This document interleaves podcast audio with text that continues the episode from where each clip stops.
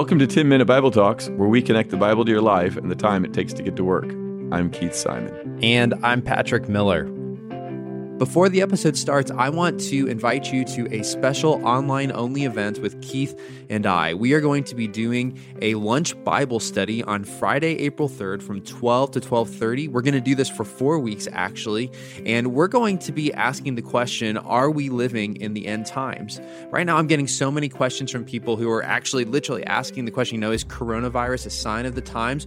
Or they're just wondering, what does the Bible say about these kinds of things? There's a lot of questions, a lot of misconceptions. We're going to address those. Again, we're going to put a link to that online event right at the top of our show notes. Pause it right now, click that link, sign up today, and you can join us on April 3rd from 12 to 12:30 and a few weeks afterwards.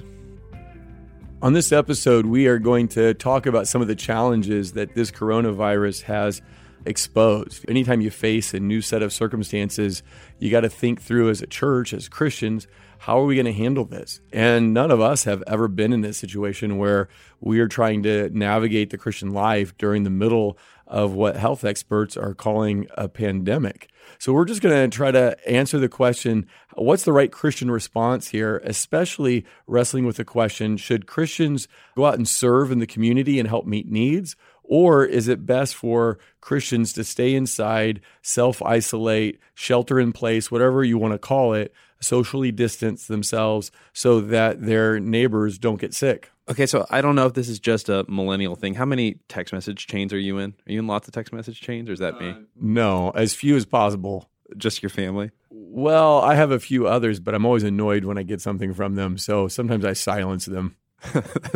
I think I'm silenced on a lot of your text chains right now. So I, I, am in a lot of text chains, and in particular with? with guys who are in my small group, with just other friends that I've known for a long time. And it's just a way that we connect. But a lot of these groups are Christians, and in all of my text chains right now, people are lovingly, but they're debating how should Christians respond to this? I've got some friends who are saying, look, if you love your neighbor, you're going to stay inside. You're not going to spread the virus. I've got others who said, we can't live in fear. We've got to live by faith. We've got to get out there and start doing stuff. Well, I do hear that kind of argument playing out in a lot of different ways. Some people are saying that by self isolating, we are doing more damage in our economy and that kind of thing than if we just went about our normal life. And others are saying that that's extremely callous and uncaring toward people who are more vulnerable. But that's not quite what you're saying, is it? No. You know, another example, I sent out an email to everybody in their 20s at our church, The Crossing. Uh, and in that email, I was challenging people if they were kind of in a low risk category to get out and serve at our local food banks. And our local food banks right now, they've got a huge responsibility. They are feeding kids who are at home from school who have free and reduced lunches. So without school, a lot of these kids aren't eating and all of their volunteers are quitting. And so we thought this is a great way for us to serve. But the interesting thing for me is the minute I sent out that email, I started getting responses. Some people saying, finally, this is so good. I, I, I can't believe it's taken this long for you guys to do this. And then I get emails from others and they're saying, why are we doing this? This is terribly dangerous. This isn't loving. Well, and you can understand where each of those groups are coming from because we're getting messages that says that if you go outside, you are somehow an unloving person, not caring about people. And we know as Christians should love our neighbors. So it's being cast as the loving thing to do is to stay inside. And I've been struck here because I, am beginning to wonder if, if we frame this whole thing as an either or, right? It's either you stay inside and you don't spread this, or you go out and you serve and you take the risk.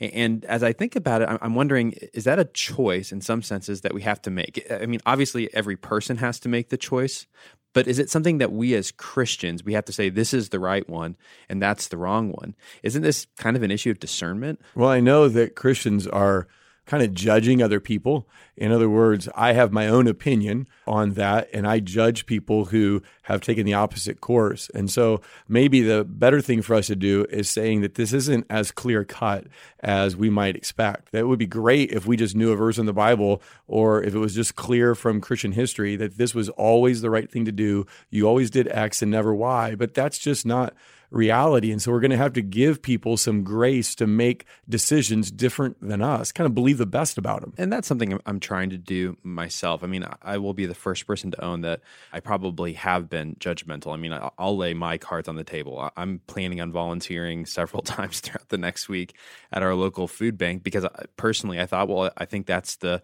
right thing for me to do. What a crazy world where you get judged for serving in your local food bank, right? I mean, that's where we are now. We have we have like coronavirus righteousness, self isolation righteousness that I judge you because you're going out to serve people, righteous people like me, good people, moral people, godly people. We stay inside it sounds crazy, doesn't it? Although you can kind of see where people are coming from. Yeah, I can because I kind of have my own self righteousness in the midst of it, you know, because I'm talking to my friend who says, well, you know, I, that's nice you're doing it, but I'm going to stay, you know, hunkered in here.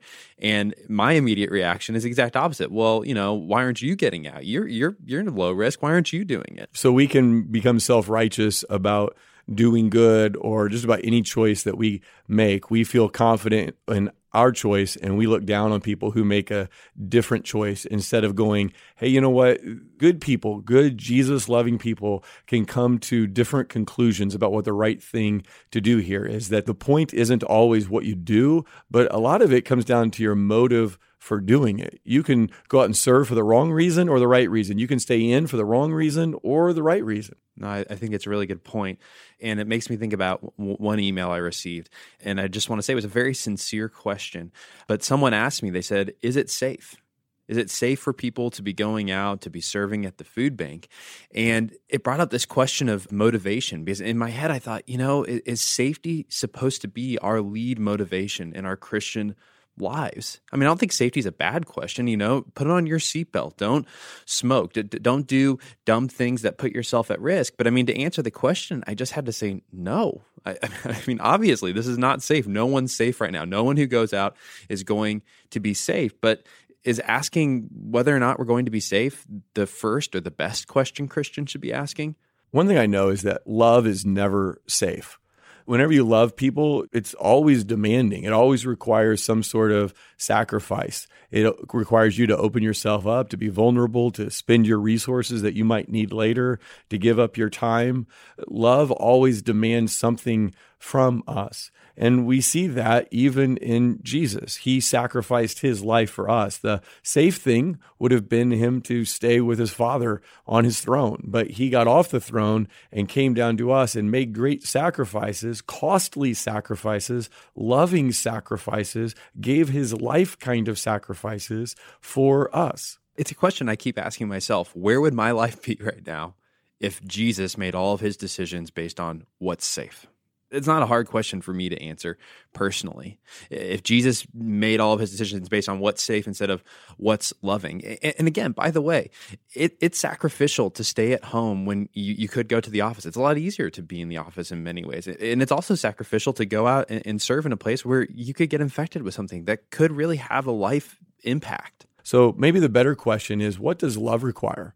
I could imagine that someone shelters in place or stays inside of their house because they want to love their neighbor and not contribute to their neighbor getting this virus. But I could also imagine that someone stays in their house out of fear or anxiety or self centeredness. Just like we talked about, we could imagine someone going out and to serve as a way to build themselves up, to show that they aren't worried, to draw attention to themselves, or they could go and serve their neighbor who is sick or in need and do it out of a sense of love. So, what does love require me to do? God's probably more concerned about our heart than he is in our action. Here's a great verse to meditate on. 1 John 3:16 through 18. And it's easy to remember because everybody knows John 3:16 just had a 1 before it and you're right here. This is what the apostle John says.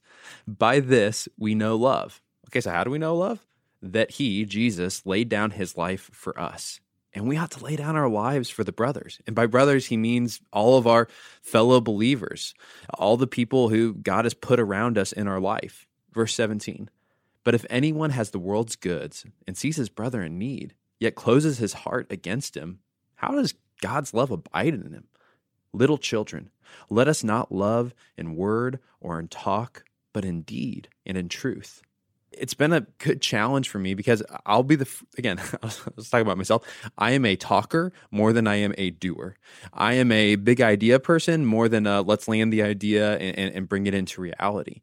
And right now, in this dire circumstance that that everybody who's listening to this podcast is in the middle of, I think we need to be doers. We need to not just be talkers. We need to actively be saying whatever choices I'm making, they need to be motivated by love. We'll put that verse in the show notes. So if you want to go back and look at it, meditate on it, like Patrick said, it'll be there for you. Another thing we'll put in the show notes is this quote by Martin Luther. You might be familiar with him from history. He lived in the 1500s in Germany and was a leader in the church there. And he experienced uh, something very similar to us. His community was going through some sort of epidemic, health crisis that people were dying. And they didn't have all the information that we do today about germ theory and all, but they were smart. They knew that people were coming into contact with others, and that was leading to their death. And so he had to lead the church there through a situation very similar to what we are going through. And so here's what he says He says, I shall ask God mercifully to protect us. So, in other words, the first response of a Christian who loves their neighbor is just to pray that God would bring protection. He goes on, though, then I shall fumigate, help purify the air, administer medicine, and take it. So he's saying, look, I, I'm going to be responsible to do my part. Yes, I believe God is sovereign, and we'll see that in a few moments uh, later in the quote, but that doesn't absolve me of my responsibility to take medicine, purify the air, whatever it is. He keeps going then. I shall avoid places and persons where my presence is not needed in order not to become contaminated and thus perchance infect and pollute others, and so cause their death as a result of my negligence. So here, evidently, he was encouraging some sort of self quarantine where Christians, by choice, would stay inside so as not to get sick or give others that sickness, to not be a carrier of it. He keeps going, though. If God should wish to take me, he will surely find me. See, here's this trust in Luther. He knows that he can follow all the protocol, he can fumigate, purify, cleanse, sanitize, take their bath in Purell, whatever it is. But his life is in God's hands. The number of his days are ordained by God. And so he knows that that he can't save his life if he's come to the end of his race. He says, I want to have done what he has expected of me, what God has expected of me, so that I am not responsible for either my own death or the death of others. If my neighbor, now catch this last part, if my neighbor needs me, however, I shall not avoid place or person, but will go freely. So Luther seems to be saying there are occasions when we might want to temporarily not meet together for church or out in public, motivated by love for our neighbor. But there's never a time that a Christian should refuse to meet the needs of others. And that's a really important distinction. He said, Look, I'll, I'll freely go to meet other people's needs, even at expense to my own health, because that's exactly like Patrick just read. That's exactly what Jesus did for me. And not just at the expense of his own health. I mean, from what we know of Martin Luther, he had a wife, he had many kids. I mean, and they did not have modern medicine. You catch the plague, there's a good chance you're going to die. So him going out is actually quite a bit different even than me going out today. But what I like about Luther is that he's refused this either or dichotomy. I got to pick one or the other. And, and he's got both and. He's saying both stay at home and love others by not spreading this around. And if you're needed, go out and serve. So here's what I'd, I'd, like to do for a second. Let's just help people uh, who are listening think through. Well, what should I do? What what should love be motivating me to do? And, and maybe let's start with this question: Why should we stay at home? Well, based on what we've been told, that we should stay at home because we don't want to be carriers and infect other people, especially those who have underlying health conditions or who are uh, senior citizens who are more susceptible to the serious consequences. Of course, everybody's susceptible to serious consequences. I don't want to minimize that. But there are some who are more at risk than others. But I think that we have to push deeper as Christians and say that the reason we're doing that is love, not fear, but love. It is easy to be motivated by fear. And again, temperamentally, everybody's going to have their own dispositions. Uh, but speaking for myself personally, for me, this looks like I might not want to to limit gathering with people or spending time with friends, but for a time, for a short period, that's exactly what I think God's probably calling me to do. I've got two little kids at home. Believe me, the last thing I want to do is sit in my house with two little kids who are running around screaming and driving me crazy because we can't get out of the house. But if that's what it takes to love my neighbor, I, I think it's the right thing to do. So just to be clear, going out and hanging out with people so you can have fun or a good time or because you're bored, well, that's unwise thing to do. That you might even say is a sinful thing to do in our context right now. So it might make sense to go out because you love people, but it doesn't make sense to go out just because you're ready for a good party. That's a great way of putting it. One of the cool things I've seen too in the midst of this is I have friends, multiple friends who have sent me pictures from their neighborhoods where people are all going out into their driveways and they're all actually practicing good social distancing. They're not getting super close to each other.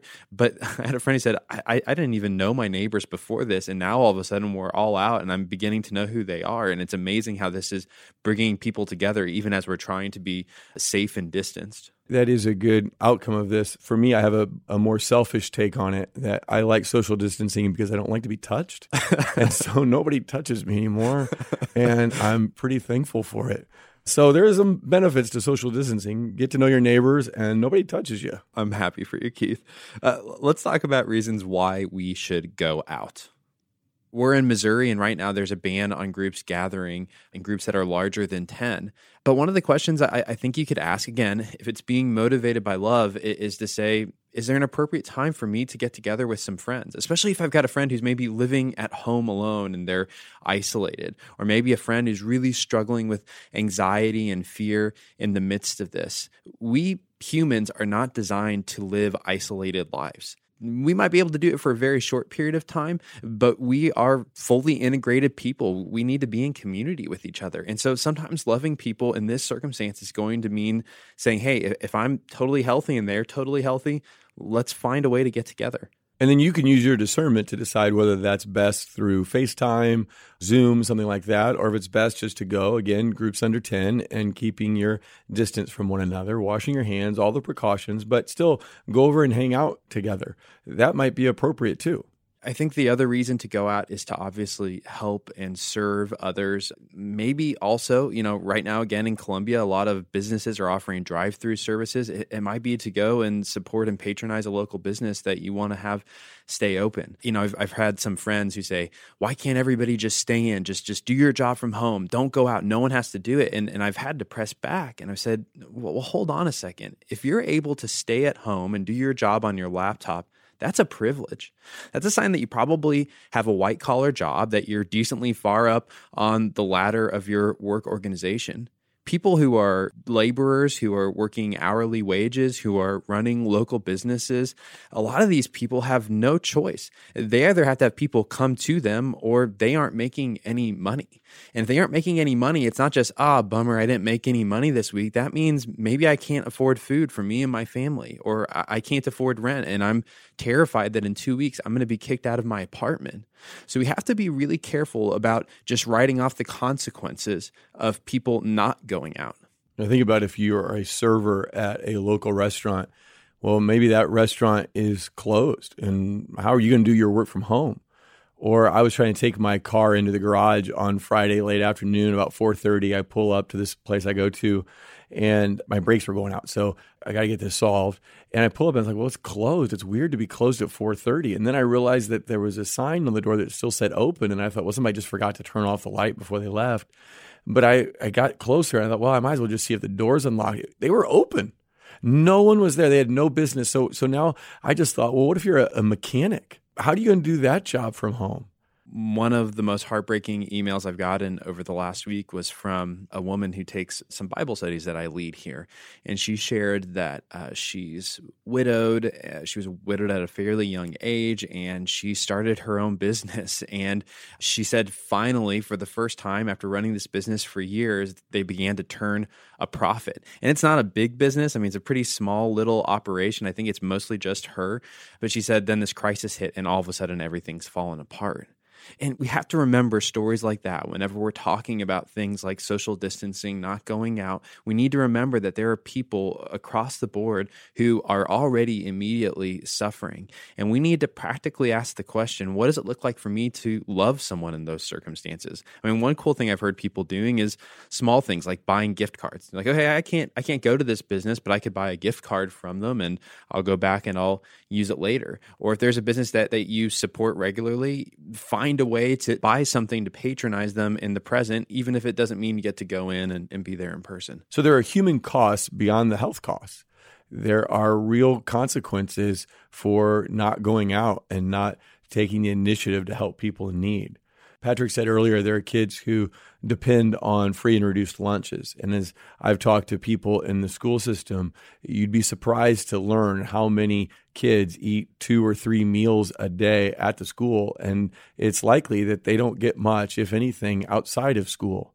Now, it's one thing to know that in theory. It's another thing to say, well, what if that was my kid? Would I want someone to go down to the food bank and put together buddy packs or packages for kids like that? Would I want them to go out in the neighborhoods and distribute those to kids in need?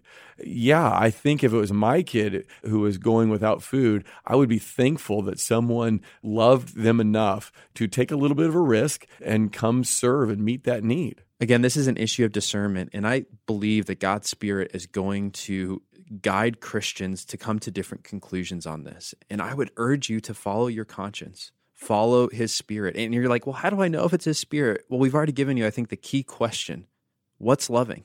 What is love driving and motivating me to do? And, and again, I, I, I feel like I'd be remiss if, if I didn't issue a challenge to people like me out there who are lower risk, you're young, you're healthy. There are people in your community who are in desperate need don't go out and serve in, in, in stupid ways. follow all the rules, follow all the guidelines, try to limit contact, do everything that you read online about how to limit the spread of this. But if that's you, man, I, I think you really have to reflect and ask, might God be challenging me to go to a place like a food bank and serve and make sure that the most needy people in our community don't suffer more than they have to? Back in the fall, our church partnered with RIP Medical Debt in order to pay off the medical debt of people living below the poverty line in our area. Really, it just went incredibly well. Over $430,000 was donated. We paid off nearly $50 million in medical debt of people in over 30 counties in Missouri. And what everyone said was, wow, I can't believe that church stepped up and did that. What got their attention was not our building. It wasn't our fantastic programs. What got a lot of people's attention who don't think very highly of Christianity or church was Christians caring for people in need at sacrifice to themselves. So here we have a chance to do that again, right? We have a chance to, at sacrifice to ourselves, we can serve and help others and draw attention to King Jesus. Our life is in His hands. He has given us this race to run. And our goal is not to live as long as we possibly can or as comfortably as we possibly can. Our goal is to be faithful to our King, to hear at the end of our life, well done, good and faithful servant. So when you're out serving, say you're doing it in the name of Jesus. If somebody says, What brought you here? Say, Well, Jesus served me. I want to serve others. That's what we did with the medical debt. We just said, Well, why, why did the church contribute? Well, because Jesus rescued us when we were in debt. And therefore, we want to help others who are in debt. He rescued us from the debt of sin. So we want to help rescue other people from medical debt if you're located in Columbia and you want to find a way to help others, just check out our show notes. We'll have a link in there. If you click that link, it's going to take you to a page where you can sign up to volunteer and share how you can help. Let me just say this we don't have it all figured out yet, so you're not going to get an immediate response from us. But right now, what we're trying to do is gather volunteers. And if you're not in Columbia, you're living somewhere else, I hope that this podcast is challenging you in your own small way, wherever you're at, to, to own loving loving and serving people. Maybe it's the person you live next door to in your neighborhood. Maybe you're a church leader and it looks like asking, What can our church do? Wherever you're at, just be asking the question, What does it look like to love others the way Jesus has loved us? Don't forget, these can be small things texting senior citizens, writing letters to people in nursing homes, FaceTiming people. These can be lots of small things. Don't think you have to do a huge thing or it doesn't count. That's great. Let me end with this little exhortation from the Apostle Paul from Romans chapter 12. He says this Let love be genuine. Abhor what's evil, hold fast to what is good. Love one another with brotherly affection. Outdo one another in showing honor. Do not be slothful in zeal. Be fervent in spirit. Serve the Lord. Rejoice in hope. Be patient in tribulation. Be constant in prayer. Contribute to the needs of the saints and seek to show hospitality my hope is that people who hear this podcast are going to go out and serve in the name of Jesus. So when people ask, why did you call? Why did you write me that letter? Why did you show up at the food bank? We'd all say the same thing. Well, because Jesus showed up for me when I was in need. Also, don't forget to sign up for our online Zoom Bible study Friday, April 3rd from 12 to 12:30. Are we living in the end times? We're going to talk about questions people are asking right now and a lot of the misconceptions that come along with those things. Thanks for listening. If you've enjoyed this content, please subscribe and give us a rating. That helps other people find this podcast more easily. Also, ask yourself, who could you share this podcast with? Texting an episode to a friend or a family member is a great way to help them grow spiritually. If you want to go deeper, check out our show notes for book recommendations.